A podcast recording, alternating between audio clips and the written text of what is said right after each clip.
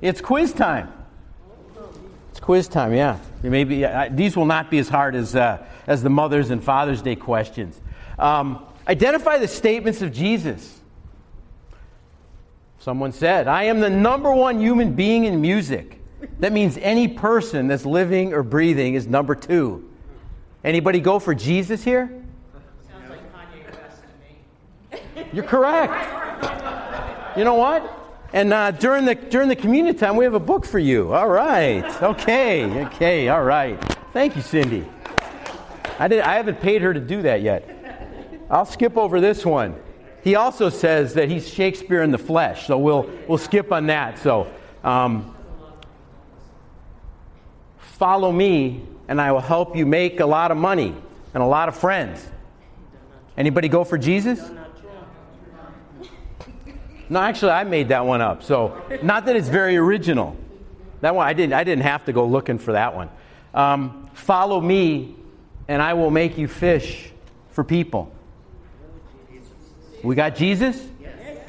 All right, I'm getting a little. Oh, yeah, Spencer, he's, he goes with the more traditional. Sorry, Spencer. I looked at the NRSV, the new revised. He's right. In the revised standard version, it's men. So, I'm getting a little warmer. It's all right. You're going, hey, is he ever going to get to the gospel or the Bible? Um, finally, if anyone, if any want to become my followers, let them deny themselves and take up their cross and follow me. For those who want to save their life will lose it, and those who lose their life for my sake and for the sake of the gospel will save it. Who said that? Jesus. You sure it wasn't one of the uh, 16 Republican candidates who debated this Wednesday? Nobody else heard that? No. I heard that. No? Oh boy. Uh oh. Who knows where this message is going to go? My hearing's not so good. Um, well, I read that last one because that comes from the first of three passages in Mark chapter 8, 9, and 10, where Jesus predicts that he's going to die and that he's going to suffer, he's going to be rejected by men, and he's going to rise from the dead. And actually, these three passages, they have, uh, they have similar outlines. I've said the first, there are three main components where Jesus predicts his, his death and resurrection. Then the next step, you know, Jesus tells them this, and the disciples uh, don't understand, uh, cannot accept what Jesus says about his dying, or afraid at, of, at what they hear. And then Jesus teaches them about discipleship. And in Mark chapter 9, that's what we have. And we see that, that unlike in you know some men who've got crowds coming after them, Jesus wants to take a break away from these crowds. He's been trying to do this and has not been so successful. But verse 30 tells us that uh, Jesus stays away from the awe and the ovations of the crowd so he can speak to his 12 disciples for a second time this message of that he is going to be killed and rise from the dead three days later. Well, that's certainly not a prescription for being elected president of the United States, that you're going to die. One candidate says, I've made billions and billions of dollars dealing with people all over the world. I have built a great company. Who do you want negotiating a deal with China or Russia? The people of Israel expected their Messiah to be a political and military king who would overthrow the evil pagan Roman Empire and restore Israel to its proper position. Jesus' message of a suffering servant sounded like nonsense. The idea that victory would come through Jesus dying on a cross for the sins of the world to save the world continues to this day to be difficult for many people to accept and to believe in. His 12 disciples didn't understand it. They may not have wanted to get it. They were afraid when they heard this message. It was probably painful for them to hear this. And they certainly don't want Jesus to die and to, to leave them. They've given up everything to follow him.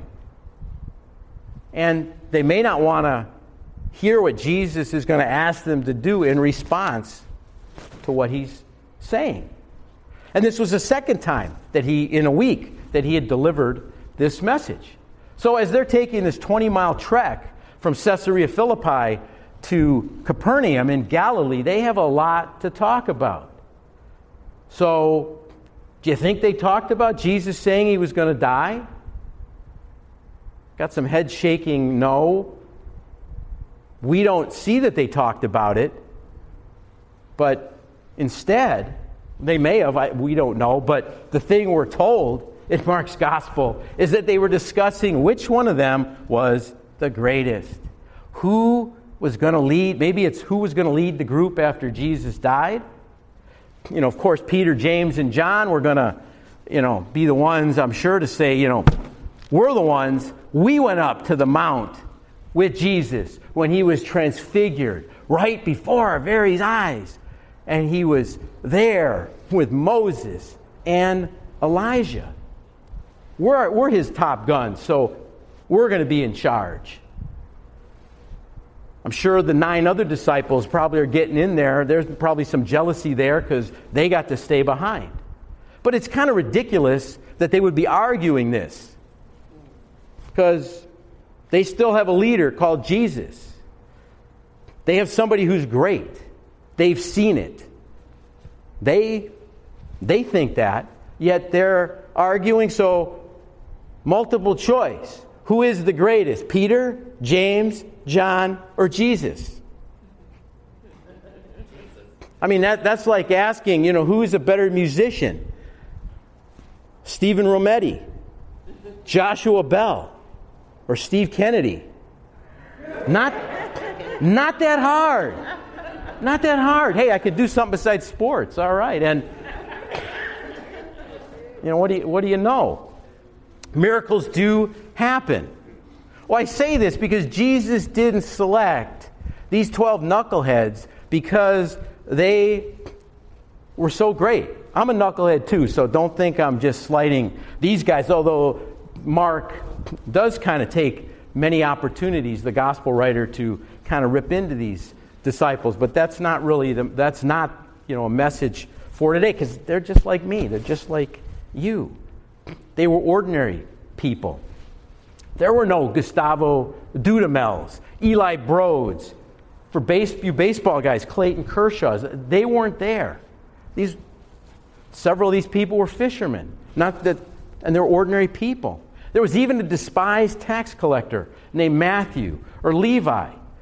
And then we have Peter, the one who speaks as much as any of them. This is the guy that just a week earlier rebuked Jesus. Can you imagine that? when Jesus said that he was going to die. And then Peter, what does uh, Jesus call him? Satan. Get behind me, Satan. So this guy is one of them that's arguing that he is the greatest. And then, you know, James and John, they're going to get in on the act in chapter 10 when they and or their mother ask for them to sit at the right and the left hand of Jesus, like, you know, they're Moses and Elijah. And then don't forget those other nine who didn't go up the mountain while Jesus and the three were up on the mountain, these folks were down there trying to cast an evil spirit out of a boy, and they couldn't do it. And then what's really something is right after our passage, there are other people who aren't with Jesus who are actually casting demons out of people, and then these guys say, Jesus, that can't be so. They're not with us. They can't be doing that. They had no claim to greatness other than being in the presence of the greatness that is and was Jesus Christ. And that's the greatest thing that we have going for us. We're not there with Jesus in the flesh, but we have His Holy Spirit. We have Jesus in our hearts. We have greatness that is available to us to help us in our human state to be all that God wants us to be. But we've got to surrender. We've got to do that. Our ambitions, our pride, our selfishness, all kinds of human things can get in the way, like we're seeing here with these disciples. They are certainly not ready to follow Jesus, the suffering servant, to the cross. So in verse 33, they arrive at the house and they were obviously spending a good amount of time not talking to Jesus about this greatness stuff. Because I'm sure he really stunned them when he said, What were you discussing on the way? And they were silent.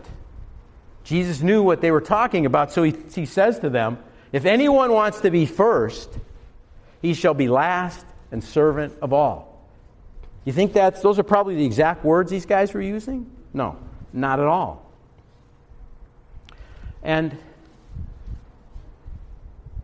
but that's, you know, the way we work in the flesh. And it's a way our society is, is set up. Jewish society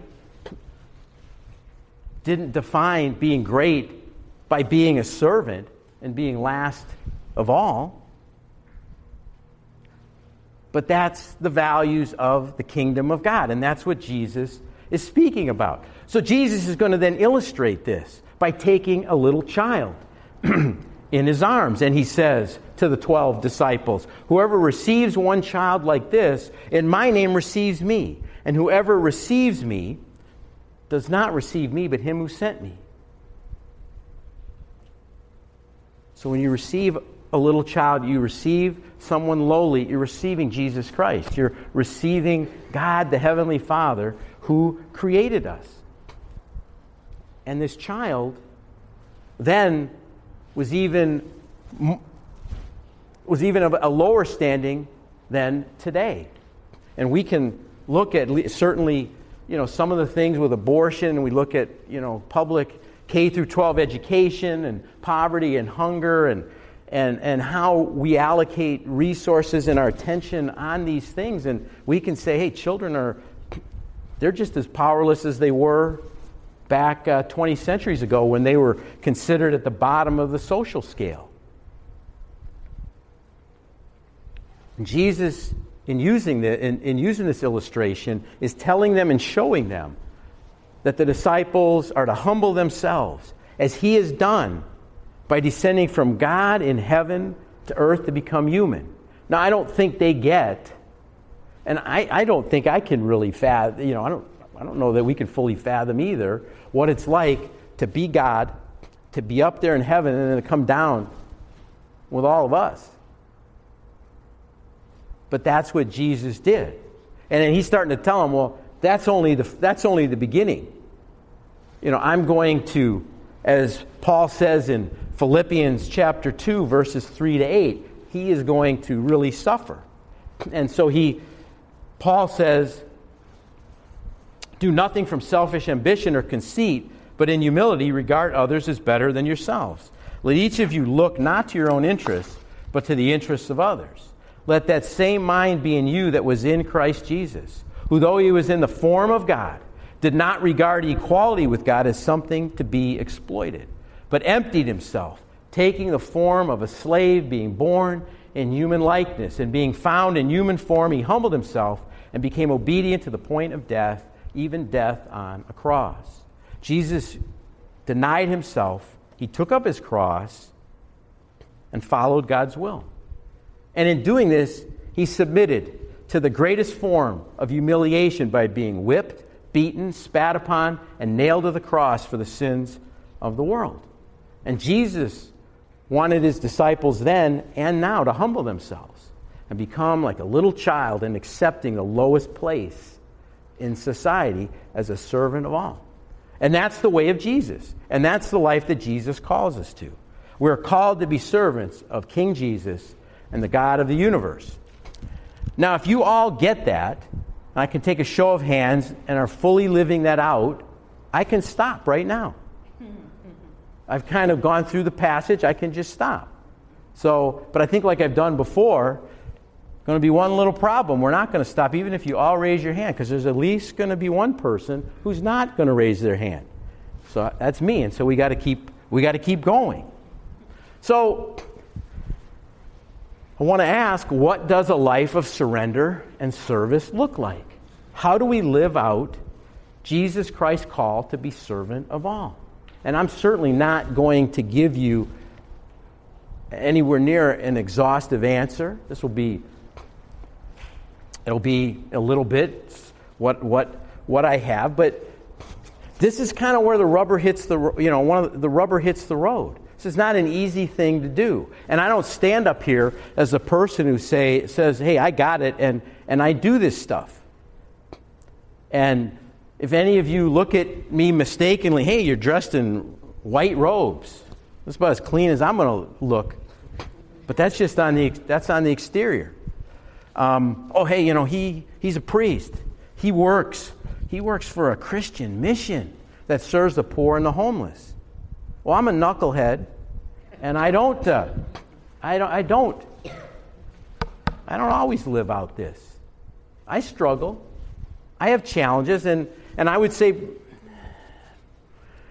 you know, there's, there's, a, there's definitely a tug of war, but I would say that, that there's more, I don't know what this is, you know, there's more stuff going on that's wanting to pull me out. This has been the busiest work year that I've had at the mission, probably the, probably the busiest work year I've ever, I've ever had. And so that kind of wears you down and makes you susceptible. I sometimes, you know, may feel, well, you know, am I being taken advantage of by my boss? And these are just my perceptions. I don't, uh, and I have one, I have one employee of Los Angeles Mission here, so you know, don't go telling uh, my boss about this stuff. So, otherwise, you're going to have a new boss.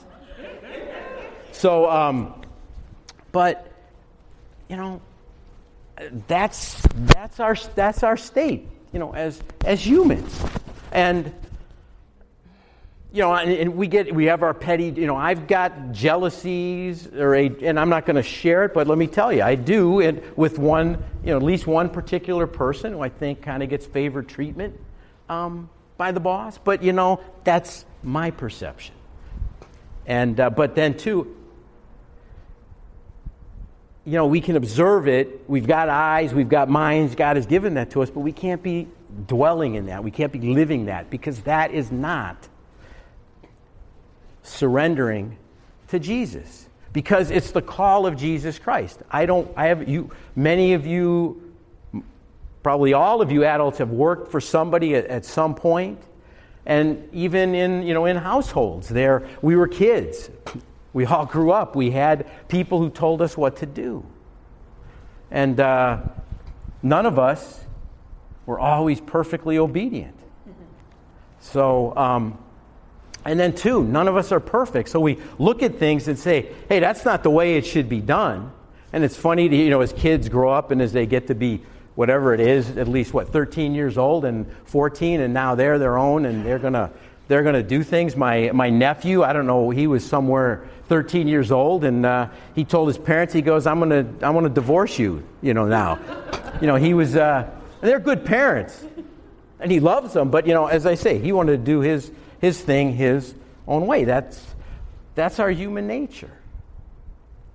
And, and that's why we need to surrender it to the Lordship of Jesus Christ. And, and actually, you know, we may say, well, you know, I want to be free to do whatever I want. Well, you go right ahead because I don't know about you, but there's times I've got myself into some real messes.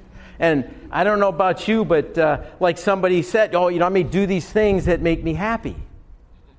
Well, happiness depends upon happenings and good happenings. And uh, I think there's some of you been around here long, around this world long enough to know that uh, the happenings aren't always happy. So there's got to be something deeper. And there are some pretty bad things, you know, that, that happen in our human lives as we grow up. It's, you know, deaths of, of spouses, of parents, of children. There are, and other things. People develop psychological issues, whether it can be us, it can be our family members. You know, where I live, I mean, where I work, we've got a lot of that. We've got people who've got broken family relationships. They've, they've uh, are addicted to drugs, alcohol. They have mental health issues. That's why they're living on the streets. There's, like the song says, times are troubled. Pe- times are troubled. People grieve. That's our human condition. But there's also a lot of good things that happen. But at the core and at the center is the love of God and the love of Jesus Christ. And, and He overcomes that all. So those are kind of why it's, you know, as I say, some of the tensions. And, and, and I think, you know, want to try to motivate you to do as much as you can. And I take this message and am saying, well, how can I surrender my life more, you know, to God's will? And I'm not probably going to get through all the things that I've written down, but, you know, there are words that I could say when you think, how do we live out Christ called to be a servant of all. Well, the idea of uh, abandoning ourselves, dying to ourself and our human um, desires, and focusing on God's desires. There's sacrifice, unconditional giving. But as I also uh, mentioned about the word joy, there's also so many, there's other, the positives of that, and that's joy, peace, hope, faith. Faith in Jesus Christ. And let me get to giving because, sorry, Cindy, you're not going to be the only one who's going to get a book today. Um, at the, uh, we are going to give out today a book called Simply Share Bold Grace Based Giving by Ron Haas. Um, the Bishop, Bishop Keith gave this to priests, and Father Jose wants all of us to have this short little book about giving as our stewardship campaign and uh, our month of October, we lead up to Covenant Sundays coming up, that this would be a really good thing for us to, uh, to look at and to study. And the author says that no matter what we have, Christians are called to share. And Hebrews 13, 16 says, Do not forget to do good and to share with others, for with such sacrifices, God is pleased. This book deals with giving finances. And of course, there's a whole lot more to giving. It's giving your entire life, giving your time, your talent, your treasures. And Haas uses 2 Corinthians chapter 8 and 9 as his text, where Paul teaches six key, key principles about sharing. And the first one, and I read these because the first one really talks about, you know, full surrender when he says, give beyond your ability. And then, so there's like at least six chap, chap, chapters that are entitled this way. The first is give beyond your ability, excel in the grace of giving, become poor like Christ. Prove your love so generously, be generous on every occasion.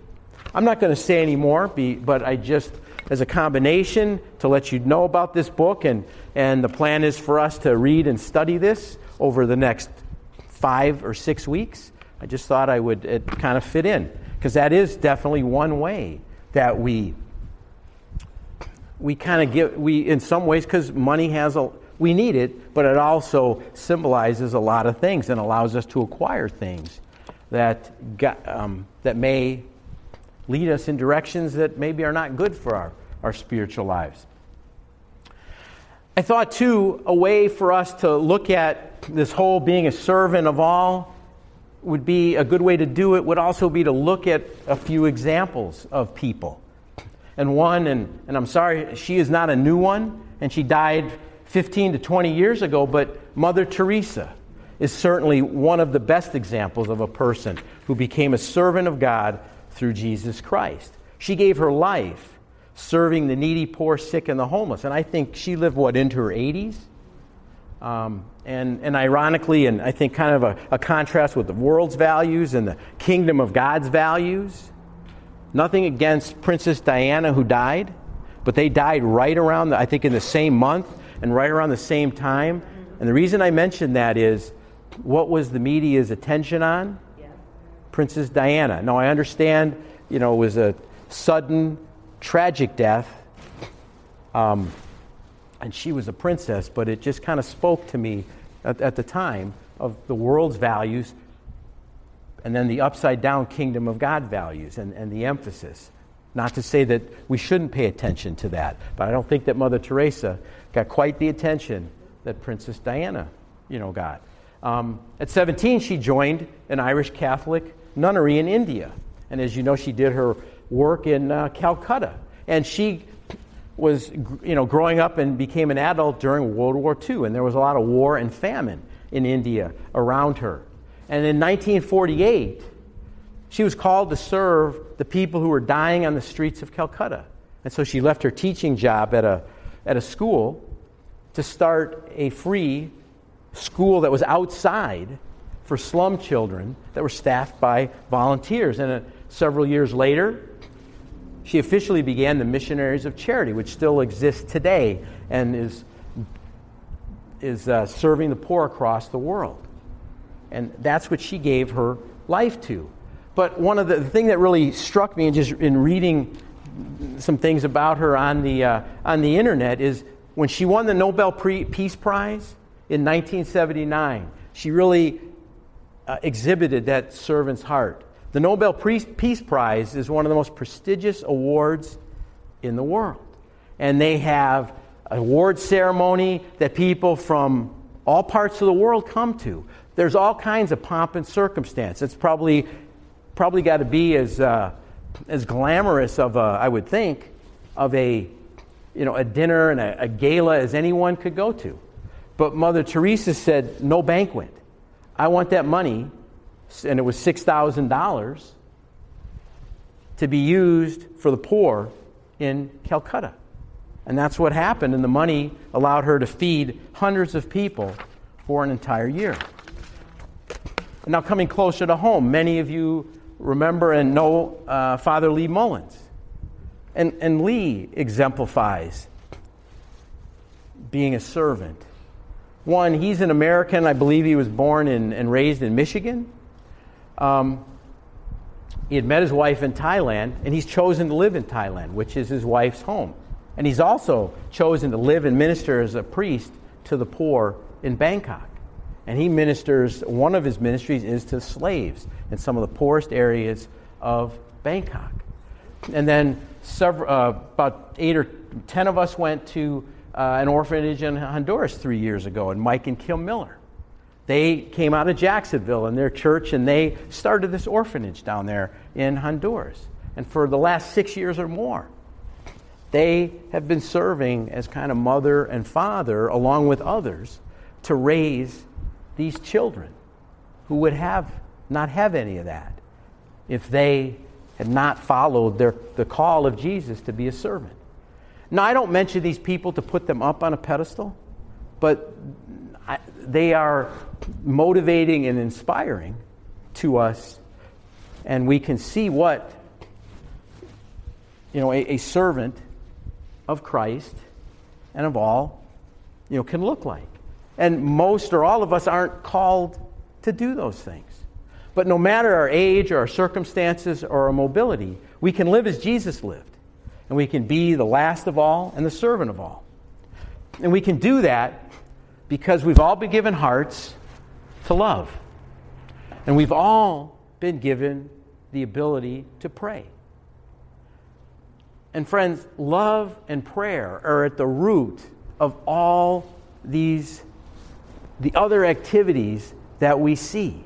And it's also it's, it's just it's, it's what comes out of us and it's what god pours into us. Because and we can start by loving our neighbors as ourselves. Because all of us have a terrible hunger for love. And we all experience pain and loneliness at various times in our lives and we need the love of others. We need the love of Christ, but we also need the love of others. And we need to give out love as well. And the poor may be right in your or my family. And it's not just material poor, it's spiritually poor, or, or people that are just going through, and we all go through some very difficult times. And that's when we need the love of others as much as possible. So, our call is to find those people who need our love, to love them, to speak tenderly to them, to let there be kindness in our face, in our eyes, in our smile, in the warmth of our greeting. Always have a cheerful smile because it does make a difference. I know it makes a difference for me when I receive it, and I think it also makes a difference. It just makes me feel better when I'm giving it out as well. And not that I always give it out. Um, but don't always give your care, give your heart as well. We can all do this. And we also all can pray. Many of you have seen the movie War Room about the and it's about the power that prayer can have on marriages, parenting, careers, friendships, and every area of our lives. And one of the things that I think prayer helps us in that surrender process and prayer can shape our hearts and help us to surrender our will and agendas to God. And we are all, as Christians, called, both individually and as a church, to serve others with the love of Christ, both inside our church and outside the church, both inside our family and outside our family, inside our circle of friends and outside our circle of friends. And we should be constantly praying and asking God how we are fulfilling that and what He wants us to do next. Christ set the standard for being a servant of all because it was His lowly submission, He being the greatest human being ever to walk the face of the earth. He was God in the flesh. But He submitted to the will of God and He sacrificed His life, His status, His power so that the plan of will and will of God to save human beings from sin could take place. And he did that in the midst of a people and a world where we, like the 12 disciples, want to be considered greater than each other and master of others if we are left to our own human desires. But these desires oppose God's kingdom principles. If anyone wants to be first, he shall be last of all and servant of all. Because the way to greatness in God's economy is sacrificial service to others and love of God and faith in Jesus Christ. That was the way of Jesus. And Jesus calls us to that same way of humble sacrifice for God and to others. As Bill Hybels, the pastor of Willow Creek Church, big, huge church in, in Illinois, wrote in his book, Descending into Greatness. Like Christ, we must descend into self abandonment unconditional giving, sacrifice, and death to self. And like Christ, we will then ascend into fulfillment, blessing, joy, and purpose. True fulfillment, blessing, joy, and purpose in this life is found in following Christ through a life of service to the God who created us and to other people. So, as we, when we pray and as we reflect, we should be asking ourselves and asking God how we can live a sacrificial life, a life of service as a disciple of Jesus Christ each and every day, and praying for God's help to allow us to do that. And when we do that, we will find the true fulfillment, blessing, and joy and purpose that God wants us to have in this life and for the life to come. Amen.